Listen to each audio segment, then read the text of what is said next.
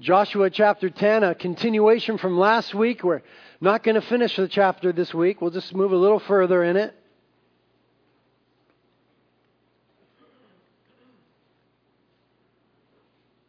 Joshua 10. All right, let's pray. Lord, would you please anoint now this time of Bible study? Lord, I, I come to you just wonderfully and horribly aware of my inadequacy and my inability and my unworthiness to do what you've called me to do, my, my little part in the body, my portion. I, I rejoice in my weakness because in my weakness your strength is made perfect. And so, Lord, just as I would pray that everyone, as they do their part in the body in their ministry, as I would pray that they would be anointed, we would pray now with one mind and one accord that I would be anointed at this portion because we don't want to hear the opinions of men. We don't want to hear the ramblings of men. We want the living, active Word of God. And we want it to have a wonderful effect in our lives. Lord, would you help me to rightly divide the Word? Thank you that you have invested in your Word tremendous power and authority. We ask together that the Word would go forth with power and authority today. And Lord, as we've opened our Bibles, we ask that you'd open our hearts. You would have us know just what you would have us know. Lord, that you'd revive us this morning. Lord, that you would, by your Holy Spirit, make us aware of any place where we've given the enemy ground. We've been in this book now for weeks about warfare and coming against the enemy, and you've been training our hands for battle. And you say to us, just like you said to David, that, that you can cause us to run upon a troop, and with you we could leap over a wall. That one of us could put a thousand to flight. We just ask that you continue to train our hands for battle, that we would not be ignorant of the schemes of the enemy. Thank you that Jesus Christ, you have given us authority in your name over the enemy. We ask that today you would instruct us as to how to walk in that authority, as to how to wield that authority. We don't want to give the enemy any more ground. He is defeated. We want him to be defeated in this community and in our individual lives. And so we ask for a training now by the work of the Holy Spirit that you would train us, Lord, for righteousness and for right living and for warfare against our unseen foe. Make us very wise. Make us bold. You haven't given us a spirit of fear, but of power and of love and a sound mind. Come, Holy Spirit, move in your people. Bless the teaching of your word for the glory of Jesus Christ. Amen. Amen. Well, we left off last week with Joshua being in the battle of his life. You'll remember that he was coming up against the five Amorite kings who had united in a confederacy against the Gibeonites. And the Gibeonites had appealed to Joshua and said, Will you please come and help us? And Joshua went up with the Israelites and the mighty men of war who were ready for battle. And they're engaged in the battle of their lives. And you'll remember that as they were fighting with a sword, the Lord was throwing hailstones from heaven on the enemy. And it put the enemy on the run. But then Joshua was wanting the victory today. I love that. Great leader. He, he looked at the Israelites and the Gibeonites and then the enemy and he said, We want the victory today. We don't want this thing to go on any longer. We want the victory today. And as a leader, he was able to deduce what would be needed for the victory. And he said in his little corazon, his little heart, we need more daylight. And so as a just awesome man of faith, with a childlike faith, he came to the Lord and said, Lord, would you just stop the sun in the sky and just give us more daylight? And you know what? The Lord did it. You have not because you ask not. And he said, We're going to need more daylight if we're going to get the victory today. And he went to the Lord, and the Lord extended the daylight hours. And the Lord fought on behalf of Israel, and Israel fought with the Lord, together with the Lord against the enemy. And we saw there the wonderful interplay between God and God's people, united together, co laboring together against the enemy. And I have a, a cool quote here from Erwin Lutzer, who says, here again, we see the cooperation of human effort and God's power. One might think that when God fights, there'd be nothing for Joshua to do. Just let go and let God. But the promises of God do not exempt us from a battle. They just give us the ability to win the battle. Though God fights for us, He does not fight without us. And it was wonderful to see that Joshua had to put his hand to the sword and the, and the children of Israel, and yet the Lord was fighting on their behalf. Now, the weight of the battle depended upon the Lord. We must always remember that. The victory is His. The weight of the battle depends upon Him, but He works with us, not independent of us, in those circumstances. And I sort of posed this question last week, and I want us to think about it again. What's it going to take for you to get the victory today? Joshua said, We want the victory today, and he knew what it took. It's going to take more daylight. And he had the boldness and the faith to ask the Lord, in your life, with whatever you're going through, some of you are in the battle of your life. What's it going to take for you to get the victory today? That is something you can be greedy for, the victory. What is it going to take for you to get the victory today? What needs to happen? Are you even able to see it? You know, sin has a blinding effect in the life of the believer. It really does. It has a, a blinding effect. And sometimes we're not even able to see the defeat. We're not even able to see the breaches in the wall and those broken down areas. And we have to say to the Holy Spirit, Holy Spirit, come and illuminate for me. Come and reveal to me those areas that are broken down that need to be built up. Those breaches. Those breaks in the line where I haven't held the line where the enemy has crept in and gotten a foothold and perhaps even a stronghold. Lord, show me those areas in my life and then help me to get the victory. Lord, what needs to happen in my life to get the victory today? And then partner with the Lord to get the victory today. The Lord is coming soon. Amen. There is much to be done for the kingdom of God. Amen. So why not get the victory today? I believe by faith that people are going to get set free today. Whatever that means in your life.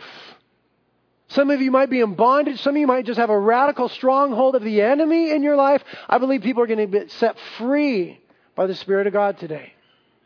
But you got to recognize, you got to realize, and you got to come before the Lord and say, Lord, help me. You've got to be partnered with the Lord and no longer partnered with the enemy. You see, long as we allow a breach in the line, a break in the line, and an open door for the enemy, we're, we're in a certain degree, as believers, in partnership with him, allowing him a place in our life. We need to shut that off and shut that down. We need to partner with the Lord for the fullness and the freedom that are ours in Christ Jesus. And you know, this is our 17th Bible study in the book of Joshua. Our 17th Bible study in the book of Joshua. And it's all about victorious Christian living. And for 17 Bible studies, that's over 17 hours worth. The Lord has been training our hands for battle. And it's time for us to ask ourselves as individuals and as a church what's changed in our lives? And those 17 hours of training. You know, with less training, you can jump out of an airplane solo with less training. By the way, I jumped out of an airplane last week. I uh, went, uh, uh, what do you call it? Skydiving. I went skydiving. Uh, some brother and sister from the church bought me a skydiving trip because I'm doing their wedding ceremony, and I went skydiving last week. It was awesome. I recommend you do it. But with less training than we've had in the Word of God, you can jump out of an airplane. And so I believe that our spiritual growth ought to be discernible and measurable over a period of time. Amen? Why not? What? Stagnate? No, not stagnate not just hold ground. We certainly don't want to be losing ground. There ought to be some measurable growth in over 17 hours of training in victorious Christian living. And so, listen, no big deal, man. Just come before the Holy Spirit sometime today and say, okay, Lord, where have I grown? Thank you for it. Where do I need to grow? Help me with it. Because the Bible says that all Scripture is inspired by God and it's profitable or useful for teaching, for reproof, for correction, and for training in righteousness, that the man of God may be adequate and equipped for every good work. And this is the season, this is the moment for the people of God to be equipped for good works. Now is the time to put your hand to the plow. It's not tomorrow. It's not when. It's not maybe. It's now is the time to serve the Lord. Whatever that means in your context, your service to God won't look like mine. It's going to be different. Mine won't look like yours. Yours may, may be in the immediate context of your family. It may be strictly with your children. It may be in your workplace, in your cubicle, in your office. It may be at the school. It may be down at the beach with the kids that you surf with. Whatever your sphere of influence is, now's the time to represent Jesus Christ. And the best way that we represent Jesus Christ is by living a victorious life. That is the best witness. And so we're going to gain a few more tools as we go further in the text today. Last week, looking at verses 1 through 14, we saw the battle unfold, and by the power of God and his own tenacity, Joshua got the victory. We pick up the story right there in verse 15. It says, Then Joshua and all Israel with him returned to the camp at Gilgal. Now, these five kings had fled and hidden themselves in the cave at Makkedah. And it was told Joshua, saying, The five kings have, found, have been found hidden in the cave at Makkedah. However you say it. And Joshua said, Roll large stones against the mouth of the cave and assign men by it to guard them. Verse 19. But do not stay there yourselves. Pursue your enemies and attack them in the rear. Do not allow them to enter their cities, for the Lord your God has delivered them into your hand. And it came about when Joshua and the sons of Israel had finished slaying them with a very great slaughter until they were destroyed and the survivors who remained of them had entered the fortified cities, that all of the people returned to the camp uh, to Joshua at Makkedah in peace. No one uttered a word against any of the sons of Israel. Then Joshua said, Open the mouth of the cave and bring out these five kings. And they did so and brought the kings out to him from the cave the king of Jerusalem, the king of Hebron, the king of Jarmuth, the king of Lachish, and the king of Eglon. And it came about when they brought these kings out to Joshua that Joshua called for all the men of Israel and said to the chiefs of the men of war who had gone with him, Come near and put your feet on the necks of these kings. So they came near and put their feet on their necks. Verse 25. Joshua said to them, Don't fear be dismayed. Be strong and courageous, for thus the Lord will do to all your enemies with whom you fight. So afterward, Joshua struck them and put them to death, and he hanged them on five trees, and they hung on the trees until evening. And it came about at sunset that Joshua commanded and they took them down from the trees and threw them into the cave where they had hidden themselves and put large stones over the, mouth of the cave, and they are there to this very day. Wow. That's a radical story. That's a bloody story. That's warfare. Now, our warfare is not against flesh and blood, but powers and principalities and authorities of wickedness, spiritual forces of wickedness, Satan and his demons. But there are some good insights for the way that Joshua dealt with this physical battle that will train us in dealing with our spiritual battles. By the way, spiritual battles manifest themselves in the physical realm. The root of them is spiritual. And so the solution to them is spiritual. But it doesn't mean that it will be without a physical manifestation. Now, the first thing that I want to point out to you that Joshua did is in verse 25, where he said, Don't fear, be dismayed, be strong and courageous, for thus the Lord will do to all your enemies. Notice now that Joshua is teaching others what God has taught him. Aren't those the very words that the Lord said to Joshua in Joshua 1? The Lord said over and over to him, Don't be uh, fearful or dismayed, be strong and courageous. The Lord had instructed Joshua in this principle.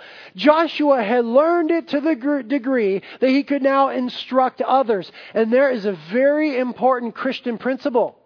Because we are, every one of us, is called to making disciples. Making disciples.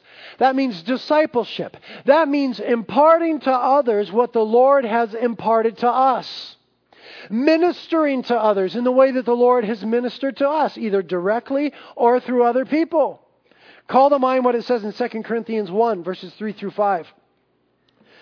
Blessed be the God and Father of our Lord Jesus Christ, the Father of mercies and the God of all comfort, who comforts us in all of our affliction, so that we might be able to comfort those who are in any affliction with the comfort with which we ourselves are comforted by God.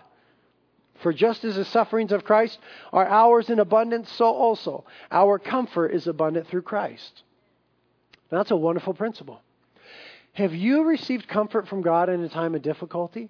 Then extend the comfort of God to someone else in the time of difficulty.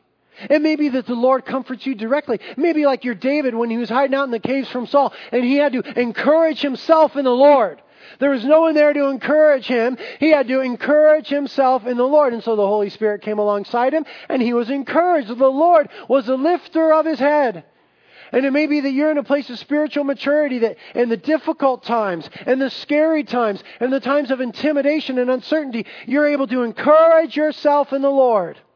You then have a biblical responsibility and privilege to encourage others who are in need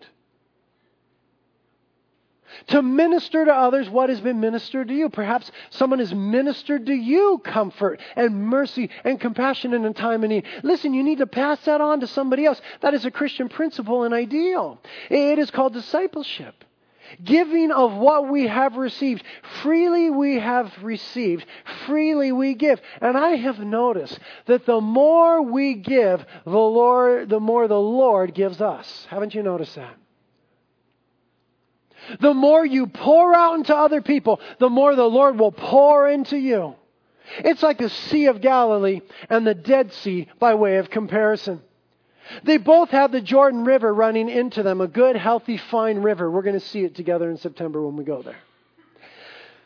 The Sea of Galilee is teeming with life. It is, is living. It is vibrant. It is a place of resource and livelihood because not only does the water of the Jordan flow into it, but the water of the Jordan flows out to it. The Dead Sea, by way of comparison, is the lowest place on the face of the earth. And so the Jordan River can flow in, but there's no possible way for it to flow out. And so what happens when there's only an inflow? Stagnation and subsequent death. Nothing lives in the Dead Sea. Nothing lives in the Dead Sea. There is only an inflow, but there is no outflow. God has designed you and I as vessels of earth and clay to have the inflow of the Holy Spirit and the subsequent outflow of ministry into people's lives.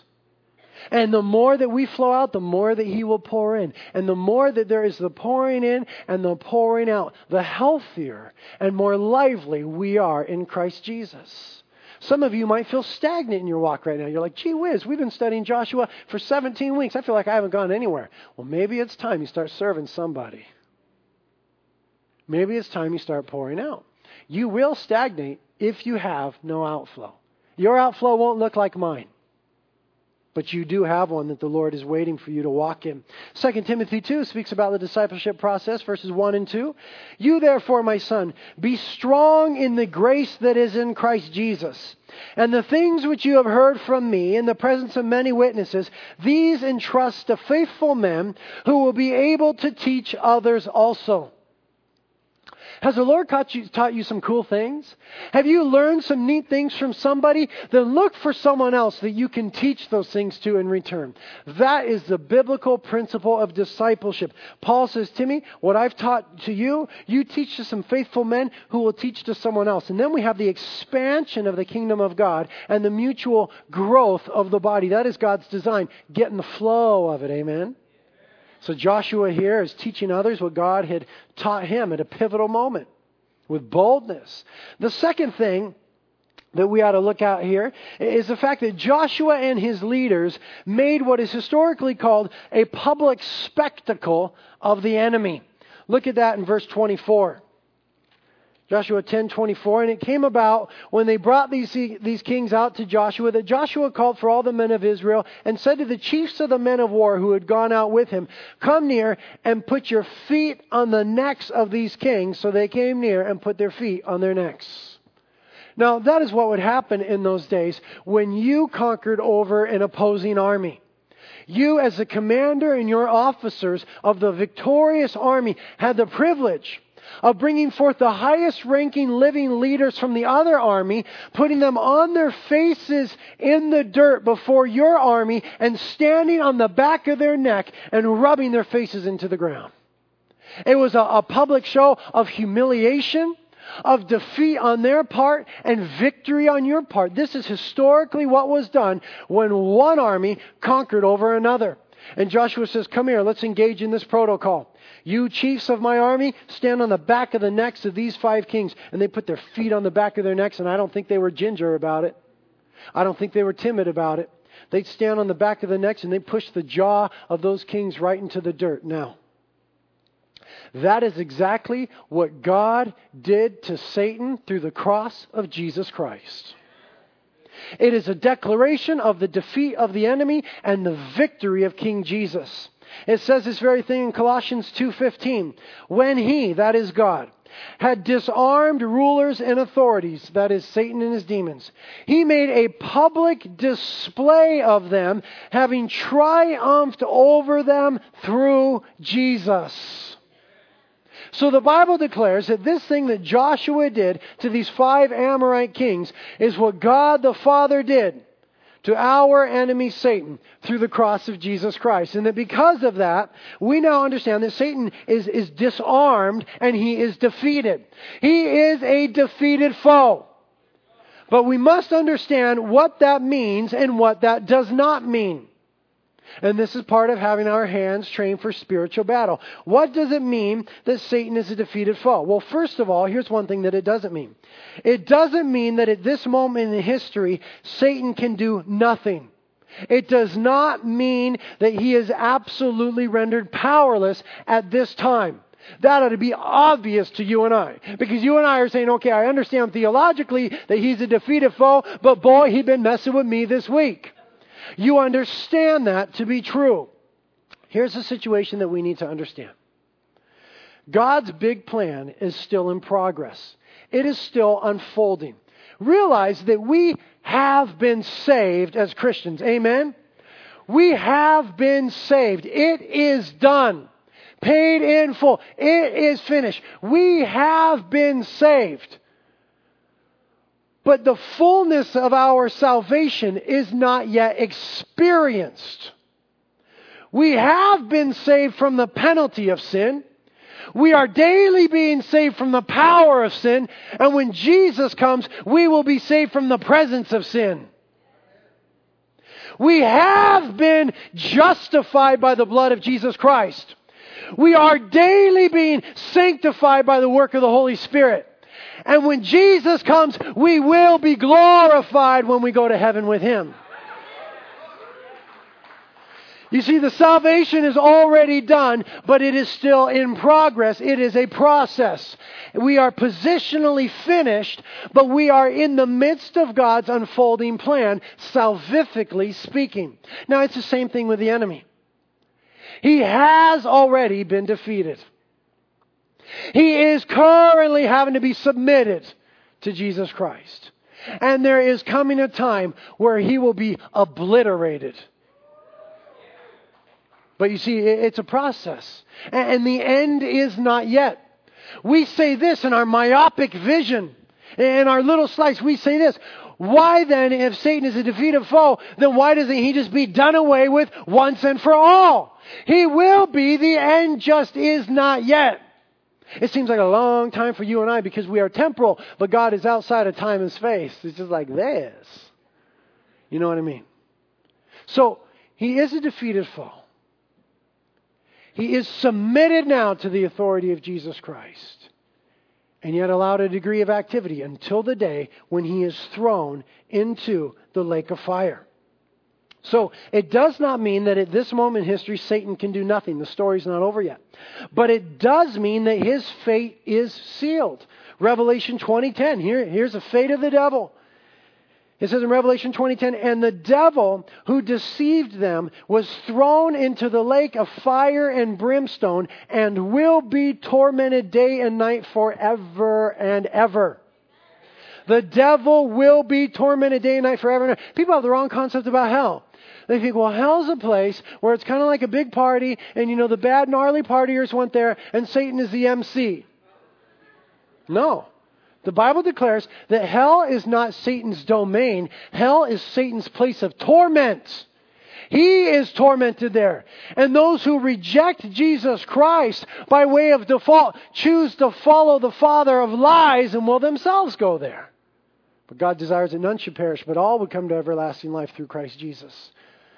But hell was not even created for men and women, it was created for Satan and his demons. And when the end comes, when we are in glory, he will be in fire. And that is the end of the story. And you've heard that wonderful old saying the, the next time Satan reminds you of your nasty past, you remind him of his nasty future. So it doesn't mean that Satan is defeated. It does not mean that he does nothing right now, but it does mean that his fate is sealed. It also means that Satan has no power over your eternal position. Very important. The fact that he has been disarmed means he has no power over your eternal position as a Christian. What does it say in Colossians 1 13 through 14? It says, For he delivered us from the domain of darkness, that is God, delivered us from the domain of darkness and transferred us to the kingdom of his beloved Son, in whom we have redemption, the forgiveness of sins. Once you have been saved and really saved by the blood of Jesus Christ, you are forever saved, and there is nothing the devil can do about it. Jesus says, I got you in my hand, and the Father's got his hand, and nobody could snatch you out of the Father's hand. Satan has no power or authority over your eternal position. He cannot remove your sonship. He cannot remove your inheritance in Christ Jesus. He cannot remove from you the promise of eternity that is sealed in Jesus Christ. We have been delivered from the domain of darkness once and for all and transferred to the kingdom of the beloved Son. That's good news. So, the worst thing that Satan can do then in this life, and what he will seek to do then in this life, is to complicate the simplicity of faith in Jesus Christ and to try to rob your joy that comes with the position of being a child of God. He wants to complicate the simplicity of faith in Jesus Christ and rob your joy that comes with the position of being a child of the Most High God. And so, because of that, we are engaged in a battle with Him. He will come against those who are redeemed. He cannot remove us from the place of redemption, but He wants to complicate and befuddle. And we need to realize that the fact that He's a defeated foe, lastly, here, does not mean that you are automatically immune to his schemes and tactics. It certainly does not mean that Satan is a defeated foe. It does not mean that the moment you get saved, there's just some magic shield around you. Now, there is a miraculous shield available to you. That's the shield of faith. And we have been given tools with which to withstand the wiles of the devil, and we'll talk about that in a moment. But we need to understand this. As Christians, we are not automatically immune to his schemes and tactics. Now, he's got no legal authority or right to take place in your life unless you surrender it to him.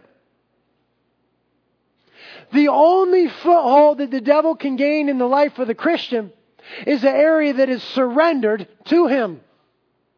Because we, in the person and the authority in the name of Jesus Christ, have been given authority over the devil. He's got no right over us because of who Jesus is and because of the fact that we're in Jesus. But he is a squatter. If you give him an inch, he'll come looking for a mile. And if you give him a foothold, he will seek to make it a stronghold. You see, he has been defeated and disarmed, but we sometimes give him position and ammunition. And that's a ridiculous thing to do. You do not arm the enemy. You do not give the enemy ammunition and you do not give him a position. But so often, through willful disobedience to the Lord, we give the enemy ammunition and position. Great example of that is in Ephesians chapter 4, verses 26 through 27. where it says, Be angry and yet do not sin. Do not let the sun go down on your anger, thereby giving the devil an opportunity. That is to say, when we continue in willful sin and willful disobedience, it opens a door of opportunity to the devil in our lives. That word translated opportunity in the New American Standard Bible is the Greek word topos. It means place. If you continue in willful disobedience when the Lord has revealed to you the right thing to do, you give the devil a place in your life. You give him permission, so to speak, to come and grab ground. And if he could grab ground, he's going to want to hold ground. And when he holds ground, he's going to want to tie down and tie up and bring the Christian into some degree of bondage. That's why it is very important that we seek to follow and obey the Lord because it keeps us in the place of safety and health and blessing. Willful disobedience gives the devil an opportunity. He has no legal right or authority. The devil cannot harm the Christian who is not chosen to harm himself. We need to be very mindful of that. We need to understand that we're engaged in a battle, and Satan wants to do everything that he can to rip us off of the fullness and the blessings and the joy.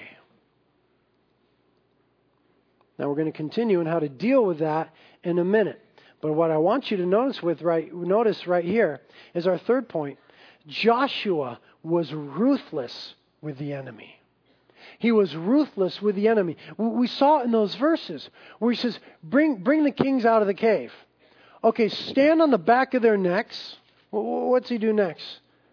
And then Joshua struck them and put them to death, and he hung them on five trees until evening. And then he said, Now bring them down, and then threw them back in the cave where they were hiding, and then threw big rocks on top of them.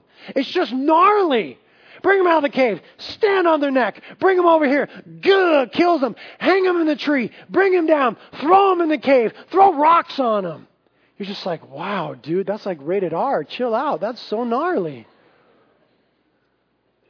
The point is this, and this is for our spiritual training Joshua was ruthless with the enemy. We need to be ruthless with the kings of sin in our life. These were these five kings that were coming against God's purposes and God's people.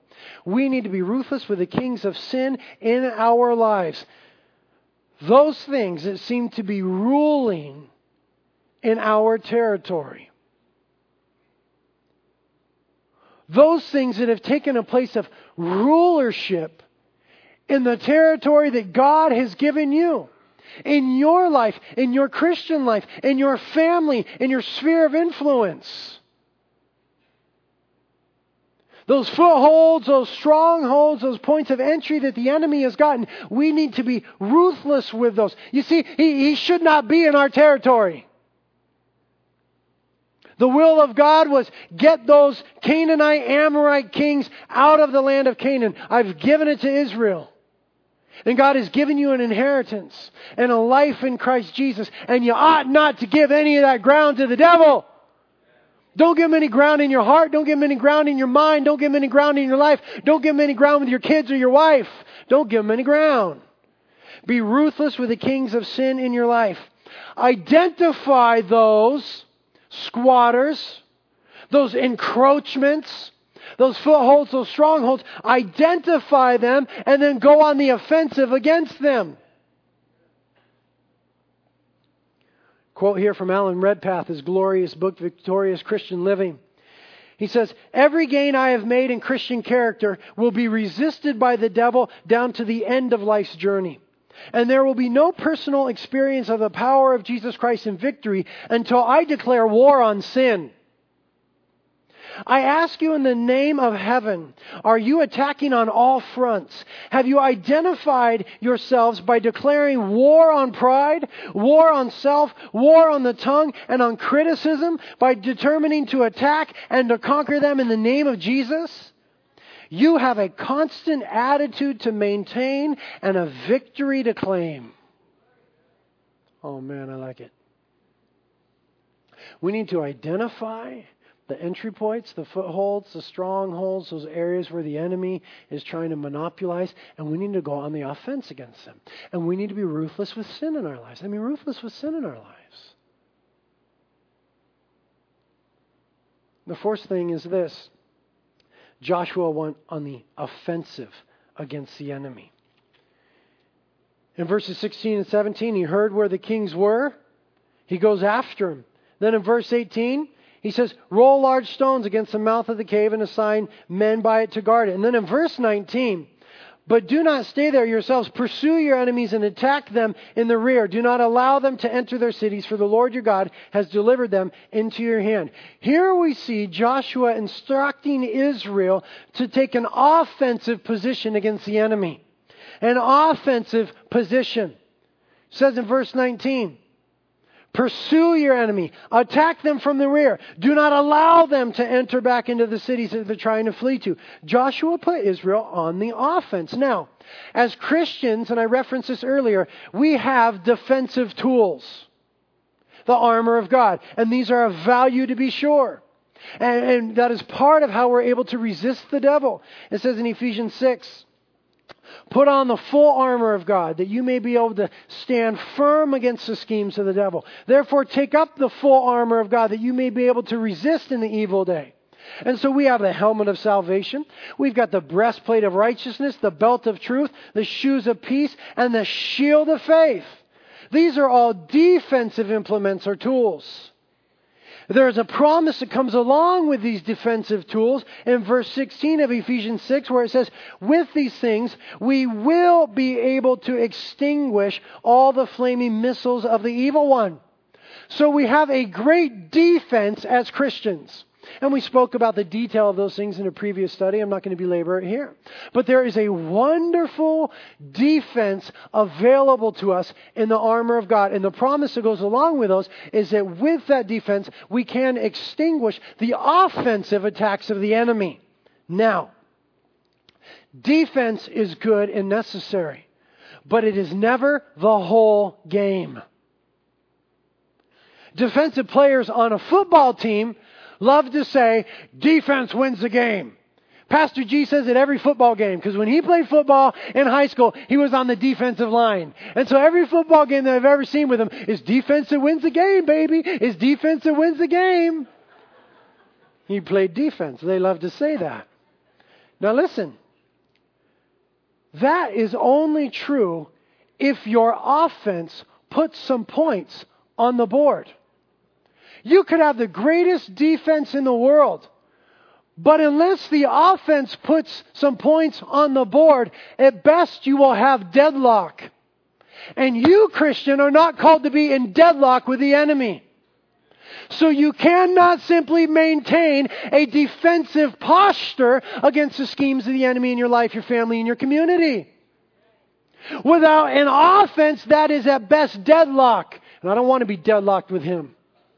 I want to get the victory over him. And so we need to get offensive. And God gives us offensive weapons. He gives us the sword of the Spirit, which is the Word of God.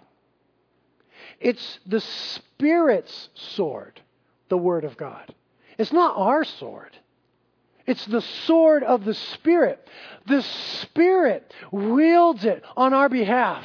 It is the Spirit of God who convicts the world concerning sin, righteousness, and judgment. We speak the Word of God. We teach the Word of God. We proclaim the Word of God. But the Spirit of God causes it to operate like a sword, decapitating the enemy. There we see ourselves in partnership with the Spirit of God as Israel was in Joshua 10. We have that offensive tool, the Word of God.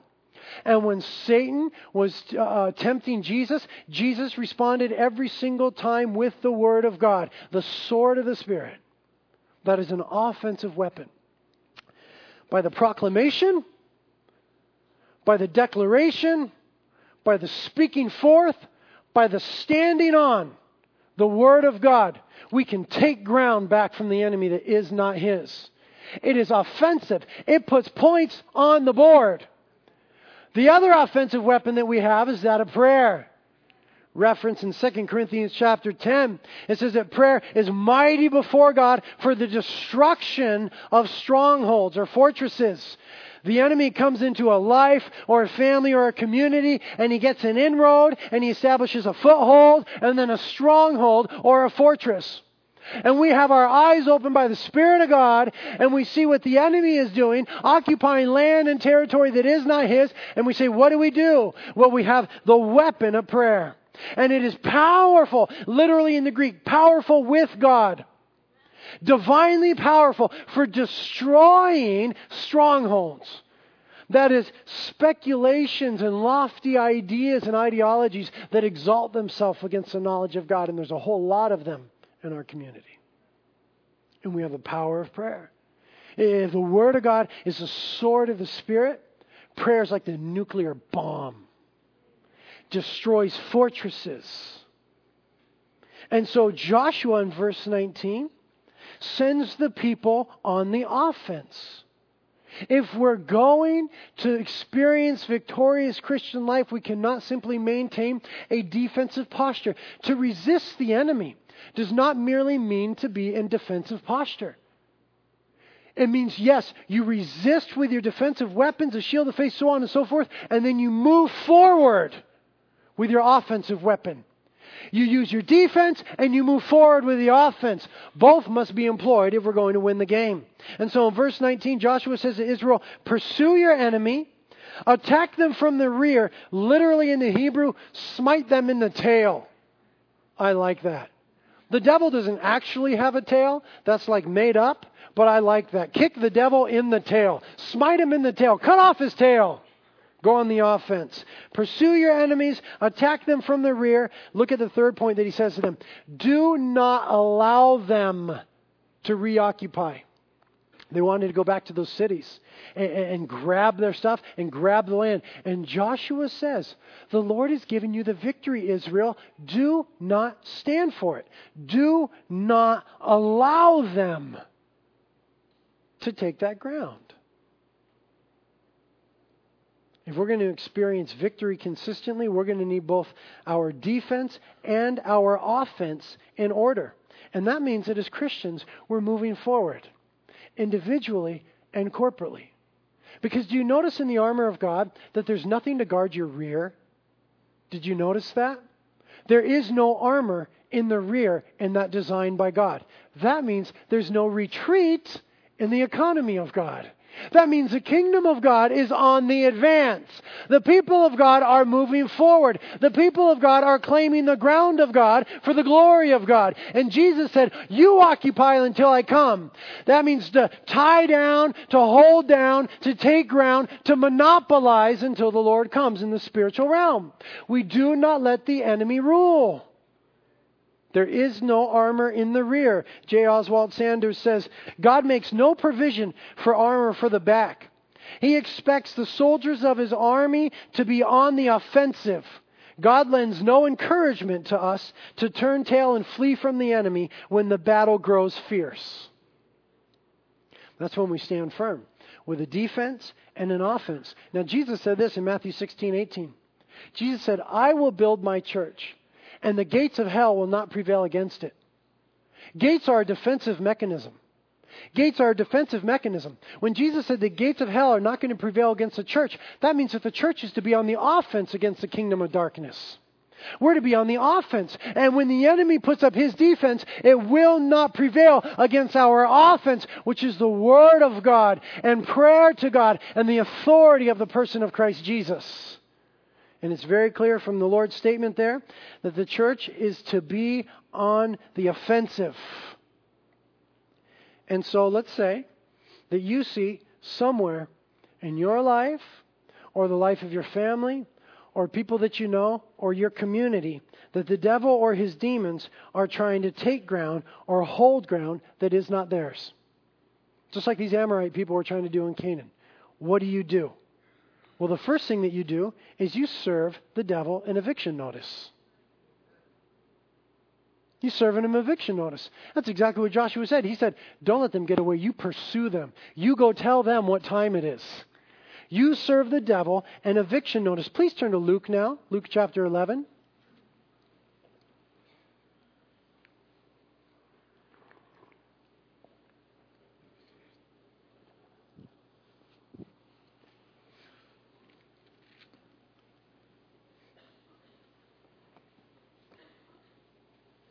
Luke chapter 11, we're going to look at verse 20. The context here is Jesus has been casting out demons. Some people accuse him of doing it according to the power of Satan. That's silly, the Lord says.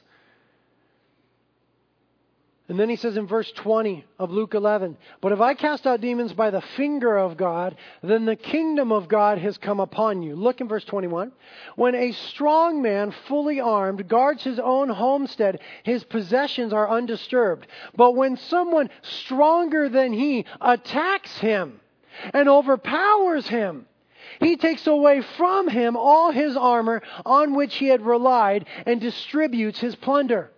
Now, the strong man here in context, in the words of Jesus, is a representation of Satan and his demons. But the one who is stronger than he, in verse 22, is the God of Israel and his people. The one who is stronger, greater is he who is in you than he who is in the world. The one who is stronger than the enemy who is called the strong man is God and God in you. And what does it say? But when someone stronger than he attacks him, not defends against. This strong man was already occupying what he believed to be his, but someone stronger than him, the Holy Spirit in you, came and served an eviction notice. Came to the ground that the enemy thought was his and said, I'm sorry. This is no longer your ground. You've been evicted by the blood of Jesus Christ goes on the attack, it says. Now, what is the primary way that we do that? Biblically speaking, that is with a verbal rebuke against Satan or demons. Let's say that you identify some area where, where, Satan is working, or that demons are present, or that they have a stronghold, or some sort of manifestation. What do you do? You serve him an eviction notice like Jesus did. That is, you cast the demon out and away. That is exactly what Jesus did. You say, I don't want to, that seems like too much. Just be like Jesus. When Jesus encountered demons, he cast them out. We cast them out, we serve them an eviction notice. How did Jesus do it? Every time he did it, he did it with a verbal command. You say, well, that was the Lord. Well, wait a minute. Paul in Acts 16, when there was the girl with the spirit of divination, what did he say? I command you in the name of the Lord Jesus to come out of her. Paul did the same thing a verbal rebuke and command to the enemy. What would the disciples have done when Jesus sent them out to cast demons out of people? The only model they had was a verbal rebuke against the enemy. There is often within Christianity this idea that, well, we should never talk to the devil. I agree. Don't have a conversation with him, command him. Don't have a conversation with him. That wouldn't be biblical. But to command him is wholly and unequivocally biblical. It is the only model that we have from Jesus and from Paul. When there was a demonic presence, they commanded the demons to be gone. They served an eviction notice. Now, this is different from intercessory prayer. Intercessory prayers is, is, is laboring in the closet, standing in the gap for somebody. This is direct confrontation with the enemy, using the Word of God, the authority of Jesus Christ, and the place of the believer in the kingdom of God. A direct confrontation. Listen, I am not naive as your pastor. I know that there are untold numbers in this church who are dealing with demons. They're messing with your night, they're messing with your family, they're messing with your head. What are you going to do about it? You need to fight. You have been given the resources to fight the enemy. Don't let him exert his authority. You have the authority of Jesus Christ. And that's exactly what you do is you take authority over the enemy in the name of Jesus Christ. In Matthew 3, uh, excuse me, Mark 3:15, when Jesus called the disciples, he gave them authority to cast out demons. Again in Mark 6, 7, it says he gave them authority to cast out demons. So when the enemy is trying to occupy, we do what Joshua told Israel to do. We do not allow. We serve an eviction notice. We give a verbal rebuke. We claim and speak forth the Word of God, and we stand in and exert the authority of Jesus Christ. Luke 10, 18 through 19. And the 70, that is the disciples who were sent out on this little mission trip, returned the, with joy, saying, Lord, even the demons are subject to us in your name. In other words, they said, Lord, you sent us out on this little mission trip, and we cast demons out. We had authority over them in your name. Not in their name, not in who they were, in Jesus' name. Meaning in His authority, His character, His identity. And Jesus said to them, Hey man, I watched Satan fall from heaven like lightning. I saw the whole gig. Behold, I have given you authority over all the power of the enemy. Now, Jesus has authority. It is the Greek word exousia. It speaks of delegated authority or power. Exousia is a state of control over something, resource to command or govern, the right to control or command.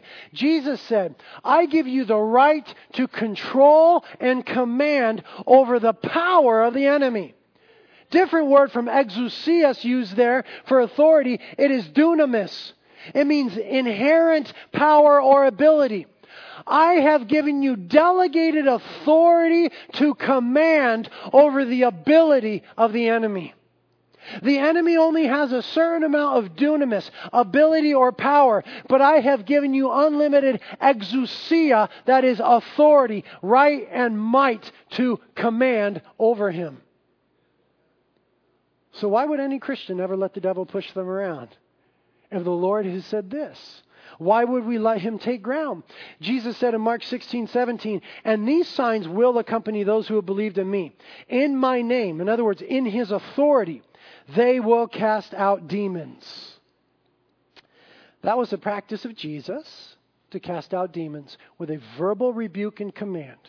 That was a practice of his disciples to cast out, serve eviction notice to demons with a verbal rebuke and command in Jesus' name. That was a practice of Paul, and that was a practice of the early church. Look at this quote from Tertullian, one of the early church fathers. I love this. He says about this very subject, he says, All the authority and power that we have over evil spirits is from our naming the name of Christ and recalling to their memory the woes with which God threatens them at the hand of Christ their judge, and which they expect one day to overtake them. Fearing Christ in God and God in Christ, they become subject to the servants of God and Christ. So, at one touch and breathing, overwhelmed by the thought and realization of those judgment fires, they leave at our command the bodies they have entered, unwilling and distressed, and before your very eyes put to open shame.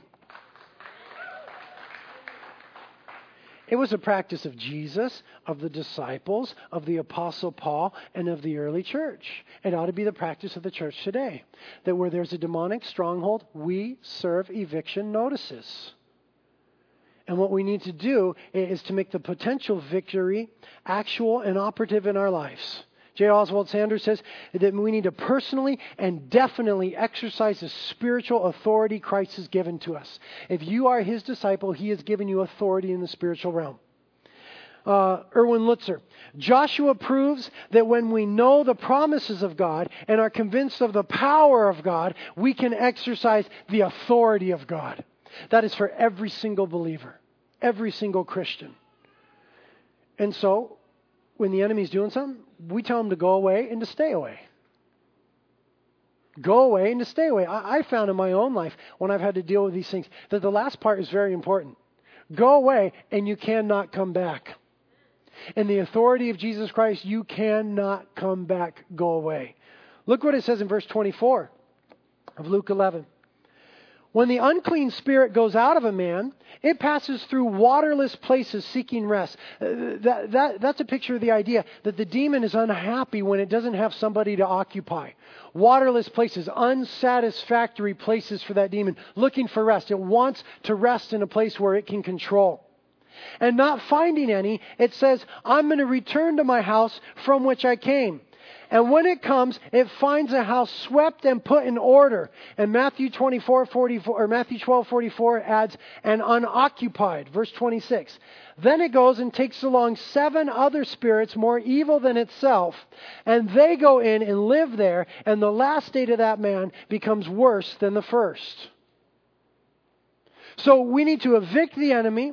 We need to tell the enemy at the name of Jesus and the power of Jesus and the blood of Jesus and the cross of Jesus Christ that he must leave and go away and that he cannot come back. Because it says here he wants to come back. He wants to come back. And so here's how we close the door to him coming back. Two ways. Number one, we repent of any sin. Or the person that we're ministering to, we have them repent of any sin that may have given the opportunity to the enemy.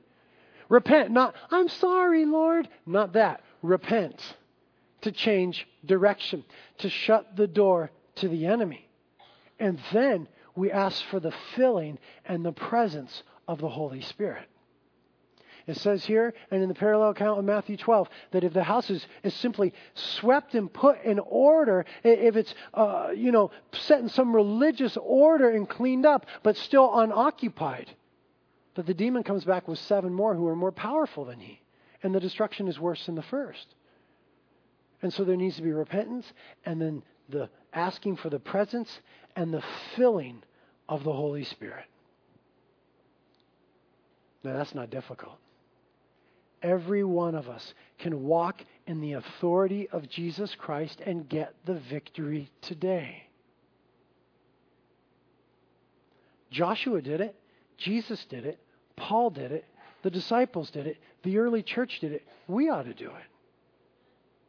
And so you just begin to identify any, any place where you see the enemy working and you start serving eviction notices. You start standing firm against him with the defense and the offense.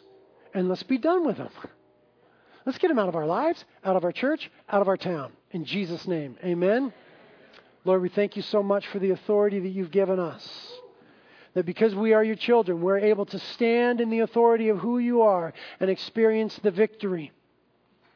Lord, your people today, we need victory over the enemy. We don't want to be intimidated by him anymore. He prowls around like a roaring lion shooting off his mouth. We ought to be declaring with our mouths the word of God and the victory of the cross. Loosen our lips.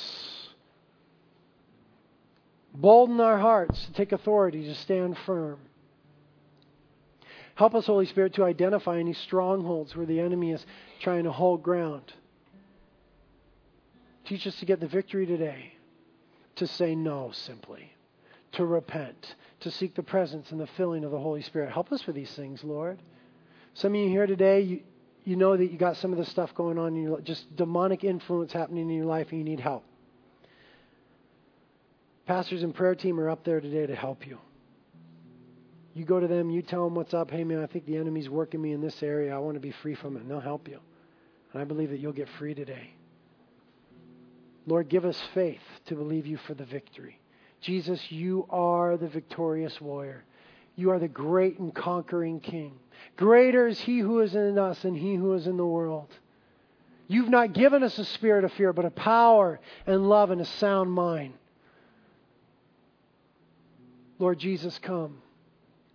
Move in the midst of your people now. Work the victory in our lives, Lord.